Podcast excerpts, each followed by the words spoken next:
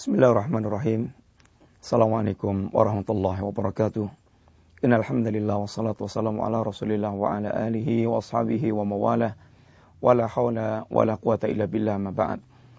Para pemirsa yang dirahmati Allah, kembali kita berjumpa dalam kajian silsilah akidah, akidah Ahlussunnah wal Jamaah, akidah seorang mukmin yang diwarisi dari Rasulullah SAW dan para sahabat radhiyallahu alaihim jami'an. Para pemirsa yang dirahmati Allah, kita telah berbicara tentang tauhidul uluhiyah. Ini ifradullah bil ibadah. Bagaimana seorang hamba dia mengasakan Allah Subhanahu wa taala dalam hal ibadah. Al-Qur'anul Karim ada beberapa cara atau uslub dalam mengajak manusia agar mewujudkan tauhid uluhiyah tersebut. Di antara uslub Al-Qur'an dalam mengajak manusia mereka mentauhidkan Allah Subhanahu wa taala dalam hal uluhiyah ini yang pertama dalam bentuk Al-Quran memerintahkan kepada kita agar manusia mereka mentauhidkan Allah Subhanahu wa taala. Seperti contoh di antaranya dalam ayat Allah Subhanahu wa taala, "Ya ayuhan nasu rabbakum." Ya ayuhan nasu rabbakum. Kemudian akhir ayatnya Allah katakan, "Fala taj'alu lillahi andadan wa antum ta'lamun." Ya ayuhan nas, wahai manusia, ubudu rabbakum. Sembahlah Allah Subhanahu wa taala Rabb kalian. Kemudian pada akhir kalimat, pada akhir ayat Allah Subhanahu wa taala mengatakan fala taj'alu lillahi andadan wa antum ta'lamun. Setelah Allah memerintahkan kita agar beribadah kepada Allah Subhanahu wa taala, akan tapi yang Allah kendaki Bukan semata-mata kita telah beribadah kepada Allah Subhanahu wa taala, akan tapi Allah inginkan kita beribadah kepada Allah tanpa menyekutukan Allah sama sekali, maka ditutup Allah dengan larangan dalam ayat, ayat dalam ayat berikutnya, fala taj'alu lillahi andadan wa antum ta'lamun. Maka jangan sekali-kali kalian menjadikan bagi Allah ini sekutu tandingan-tandingan sedangkan kalian mengetahui ini dengan kalian mengetahui tidak ada yang menciptakan kecuali Allah, tidak ada yang menurunkan yang menciptakan langit kecuali Allah, tidak ada yang menurunkan hujan kecuali Allah, tidak yang menumbuhkan beban kecuali Allah, tidak yang memberikan rezeki kecuali Allah. Maka di sini Allah datangkan dalam bentuk perintah bagaimana kita beribadah kepada Allah dengan tidak menyekutukan Allah, tidak mengangkat tandingan-tandingan bagi Allah SWT. Ini yang pertama. Yang kedua, di antara uslub Al-Quranul Karim, dalam dalam mengajak manusia agar mereka mentauhidkan Allah dalam hal uluhiyah adalah dengan menyampaikan maklumat bahwasanya tujuan Allah menciptakan manusia tidak lain kecuali agar mereka semata-mata mewujudkan tauhidul uluhiyah. Jadi ibadah tanpa disekutukan Allah dengan yang lainnya sama sekali. Wa ma khalaqtul jinna wal insa illa liya'budun. Tidaklah aku ciptakan jin dan manusia kecuali agar mereka semata-mata beribadah kepadaku.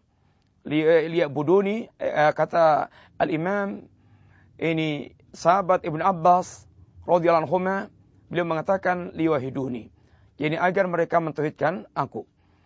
Kemudian yang ketiga di antara usul Al-Qur'an dalam mengajak manusia agar mereka mewujudkan tauhidul uluhiyah Allah Subhanahu wa taala berdalil dengan rububiyah Allah.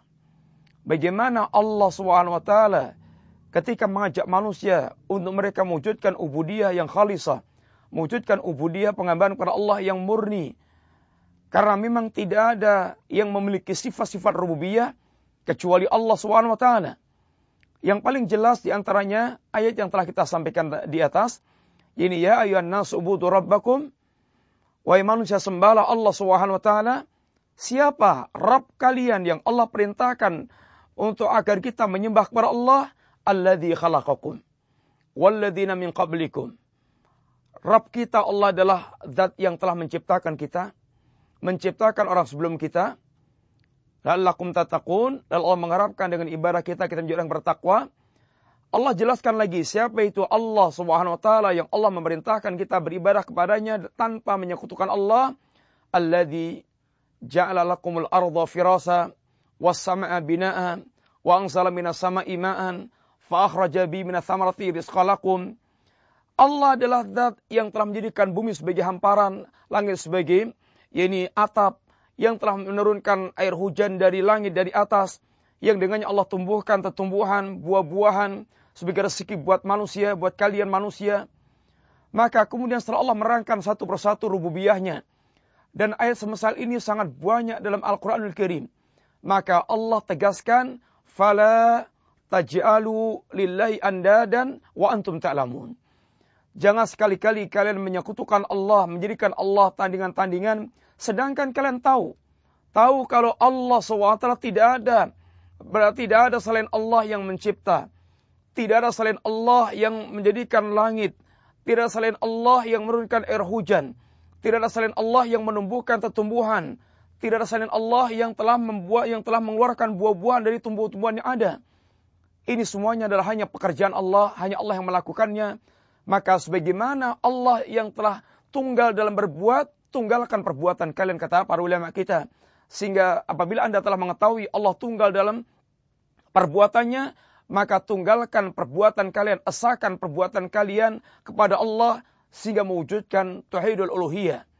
Yang keempat, di antara uslub Al-Quranul Karim dalam mengajak manusia hanya beribadah kepada Allah semata adalah yaitu Allah menjelaskan hanya Allah pemilik sifat-sifat yang sempurna. Hanya Allah yang memiliki sifat-sifat yang sempurna. Yang tidak dimiliki sama sekali selain Allah Subhanahu wa taala. Dan tidak ada yang menandingi dalam sifat tersebut selain Allah Subhanahu wa taala. Allah katakan di antaranya, "Walillahi al-asmaul husna." Bagi Allah Subhanahu wa taala memiliki al-asma al-husna. Allah memiliki nama-nama yang indah. Nama-nama yang indah, al-asma al-husna, tidak dikatakan asma al-husna kecuali yang pertama, nama itu memang nama yang sempurna, nama yang indah. Yang kedua, dalam nama ini terkandung sifat-sifat Allah subhanahu wa ta'ala. Apabila nama tanpa sifat, maka bukan asma'ul husna. Yang ketiga, sifat yang ada dalam nama tersebut adalah sifat yang sempurna mutlak tanpa ada catat sama sekali. Maka Allah katakan Allah memiliki al-asma al-husna. Kemudian setelah Allah merangkan Allah pemilik al-asma al-husna, apa kata Allah? Ini fad'uhu biha. Sembahlah Allah, berdoalah kalian kepada Allah dengan asmaul husna tersebut. Kalimat perintah fad'uhu biha para pemirsa yang rahmati Allah SWT memiliki dua makna. Doa memiliki dua makna, doa ul masalah dan doa ul ibadah doa dalam bentuk permintaan kita kepada Allah Subhanahu wa taala, bagaimana kita meminta kepada Allah, meminta segala kebutuhan kita kepada Allah Subhanahu wa taala. Apabila dalam perkara ini doaul masalah, maka wujud kita berdoa kepada Allah dengan asmaul husna adalah kita bertawasul kepada Allah dengan mengawali permintaan kita dengan menyebut nama-nama Allah Subhanahu wa taala yang mulia. Ini apabila doaul masalah. Yang kedua makna doa adalah doaul ya doaul ibadah doa dalam bentuk kita beribadah kepada Allah Subhanahu wa taala. Salat kita, puasa kita, zakat kita, haji kita hakikatnya merupakan doa kita kepada Allah dan ini merupakan doa ibadah. Karena dengan amal-amal itu seakan-akan kita berdoa kepada Allah, Ya Rab dengan salatku, Ya Rab dengan puasaku, Ya Rab dengan hajiku, Ya Rab dengan zakatku. Selamatkan aku dari azabmu dan masukkan aku ke dalam jannahmu. Sehingga dikatakan doa ibadah. Lalu bagaimana dengan asmal husna? Dengan doa ibadah, doa ibadah yang berkaitan dengan asmal husna, bagaimana kita beribadah kepada Allah, mewujudkan ibadah kita kepada Allah dengan kandungan yang ada dalam asmal husna. Contoh di antaranya, Allah memiliki sifat, yaitu at-tawab. Allah memiliki nama at-tawab. Ini Allah zat yang banyak menerima taubatnya para hamba. Maka apa ibadah kita kepada Allah? Ibadah kita kepada Allah adalah bagaimana setiap kita melakukan kesalahan kemudian kita segera bertobat kepada Allah dan kita yakin Allah akan menerima taubat kita sekalian. Allah Ar-Rahman, Allah zat yang ma luas rahmatnya. Durrahman al-wasi'ah. Allah pemilik rahmat yang luas. Apa ibadah kita kepada Allah? Ibadah kita kepada Allah adalah kita selalu tidak pernah putus asa dari rahmat Allah dan kita tidak pernah berhenti berharap rahmat Allah Subhanahu wa taala. Yarjuna rahmat Rabbi. Mereka berharap dengan rahmat Allah Subhanahu wa taala. Ini adalah doa ibadah. Ah, ketika Allah telah menerangkan kepada kita, Allah pemilik nama-nama yang sempurna, Allah tanya di antara pula, hal ta'lamu lau samian? Apakah Anda melihat? Apakah Anda tahu? Ada yang semisal, ada yang sepadan dengan Allah Subhanahu wa taala? Tentu jawabnya tidak. Dan Allah yang telah yang telah memberikan ketegasan sendiri dalam menegaskan tentang kepemilikan kesempurnaan nama dan sifat Allah lam lam yakun lahu kufuwan ahad walam yakun lahu kufuwan ahad tidak ada yang sekufu tidak ada yang setara sebanding semisal dengan Allah Subhanahu taala sehingga Allah tegaskan bahwasanya tidak yang serupa dengan Allah Azza wa walam yakun lahu kufuwan ahad laisa kamitsili syai' tidak ada yang serupa semisal dengan Allah Subhanahu wa taala. Para pemirsa, ini yang keempat. Bagaimana Allah Subhanahu wa taala menegaskan Al-Quran menegaskan Allah pemilik al-asma, al-husna yang sempurna dengan semua sifat yang terkandung di dalamnya. Dengan demikian Allah dengan pemilik eh, dengan memiliki nama dan sifat yang sempurna mengajak manusia agar hanya mentauhidkan Allah dalam ibadahnya karena memang tidak ada selain Allah yang setara yang semisal dengan Allah Subhanahu wa taala. Yang kelima, di antara usul Al-Qur'anul Karim bagaimana Allah Subhanahu wa taala atau bagaimana Al-Qur'an menyebutkan tentang yaitu kerusakan orang-orang musyrik. Kerusakan orang-orang musyrik. Di mana Orang-orang musyrik mereka menyembah sesuatu yang tidak mendengar. Ya sesuatu yang tidak melihat. Sesuatu yang tidak memiliki apa-apa. Sehingga menyembah sesuatu yang batil, sembahan yang batil. Sehingga Allah Subhanahu wa taala mengatakan, "Dzalika bi anna Allah huwal haq wa anna ma yad'una min dunihi huwal batil." Yang demikian sungguhnya Allah adalah sesembahan yang hak sehingga menyembah Allah itulah sembahan yang hak dan menyembah Allah hanya menyembah Allah adalah perbuatan yang hak dan segala yang disembah selain Allah adalah kebatilan dan menyembah selain Allah Subhanahu wa taala merupakan perbuatan kebatilan. Allah jelaskan di antaranya di mana letak kebatilan yang mereka sembah selain Allah Subhanahu wa taala itu.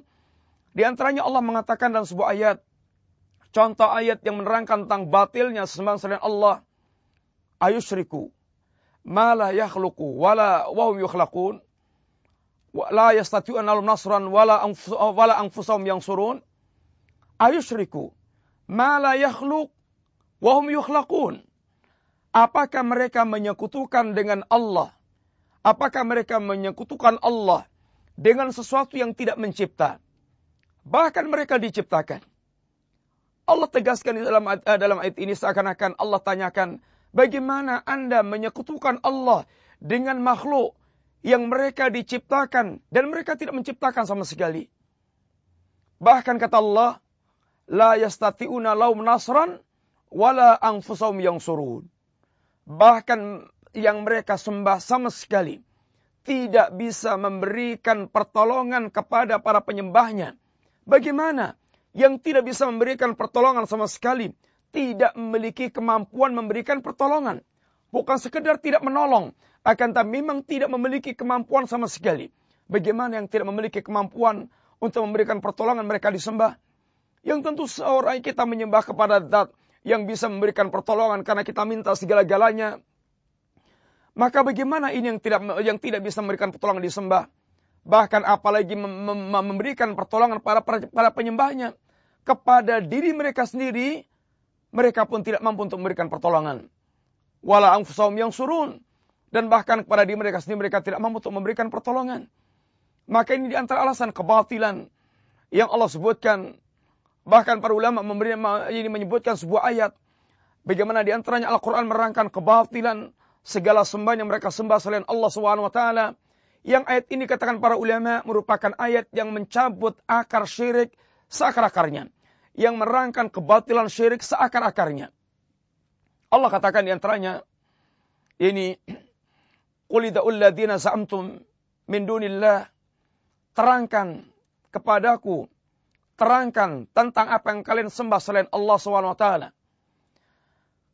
Apa yang kalian sembah itu kata Allah. Ma yamlikuna fis samawati ma yamlikuna mithqala dzarratin fis samawati wala fil ard.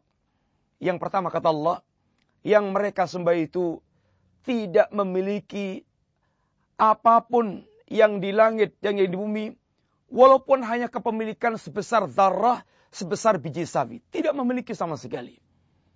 Bagaimana yang tidak memiliki disembah? Ini yang pertama. Yang kedua, mungkin mereka beralasan, oh memang tidak memiliki akan tapi memiliki saham berserikat dalam kepemilikan, Allah pun katakan, "Wama lahum fihima min syirkin." Mereka pun tidak berserikat dalam kepemilikan langit dan bumi.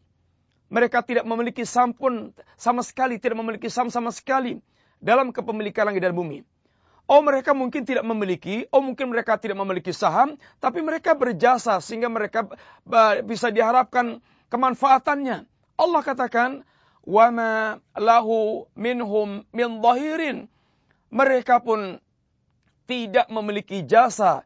Wama lahum fima minhum min zahirin. Mereka pun tidak memiliki jasa sama sekali terhadap Allah dalam hal dan bumi. Sehingga sama sekali Allah tidak membutuhkan mereka. Allah tidak membutuhkan jasa mereka. Sehingga mereka tidak memiliki, tidak punya saham, mereka tidak punya jasa apa pun, Oh mungkin mereka tidak memiliki, tidak punya saham, tidak punya jasa, tapi mereka memiliki hak memberikan syafaat. Allah pun katakan wala tangfa'u syafa'atu wala ta, wala tangfa'u syafa'atu illa min ba'di illa min ba'di Allah. Dan tidak akan bermanfaat syafaatnya kecuali setelah diizinkan Allah SWT. Dengan demikian mereka tidak memiliki apa pun. Mereka bahkan juga semata sekedar sam tidak punya. Sekedar jasa pun tidak punya. Bahkan syafaat yang mereka harapkan pun sama sekali tidak akan berlaku kecuali telah diizinkan oleh Allah Subhanahu wa taala. Para pemirsa yang rahmati Allah, maka dengan demikian Allah telah merangkan bagaimana batilnya sesembahan mereka yang mereka sembah selain Allah Subhanahu wa taala. Dan tentu masih sangat banyak sekali uslub Al-Qur'an bagaimana menerangkan tentang kebatilan segala sembahan selain Allah dan menerangkan Allah sembahan yang hak. Dan itu di antara satu cara Al-Qur'an mengajak kita menegakkan tauhidul uluhiyah selain berbagai macam penjelasan-penjelasan bagaimana nanti para sesembahan mereka akan mengingkari para penyembahnya. Wa yaumal qiyamati yakfuruna bisyirkikum di akhirat kelak yang disembah akan mengingkari yang menyembah. Malaikat mengingkari para penyembahnya. Nabi Isa akan mengingkari penyembahnya. Dan bahkan syaitan yang mengajak manusia menyembah di dunia. Mereka akan mengingkari pula yang yang menyembah syaitan. Waqala syaitan lama qudiyal amru bainahum. Syaitan akan pidato di depan mereka setelah Allah memutuskan perkara di hari itu. Inna Allah wa'adakum wa'adil haq wa wa'adatukum fa'akhlaqtukum. Allah telah ini memberikan janji pada kalian janji yang hak dan aku juga berjanji pada kalian akan tapi janji yang aku selesihi. Wa makana li min sultanin sesungguhnya aku tidak memiliki kekuasaan kepada kalian illa anda'utukum kecuali sekedar aku mengajak kalian untuk sesat. Fala talumuni walumu anfusakum maka jangan kalian celah aku, celah diri diri kalian sendiri. Demikian syaitan. Bagaimana berlepas diri dari para penyembahnya. Sehingga mudah-mudahan sedikit penjelasan yang kita sampaikan bisa menjadikan uh, kematangan kita dan keyakinan kita yang lebih mantap bahwasanya kebenaran hanya pada sikap menegakkan tauhid, tauhidul uluhiyah, hanya menyembah Allah dan tanpa menyembah yang lainnya. Mudah-mudahan bermanfaat. Wassallallahu warahmatullahi wabarakatuh.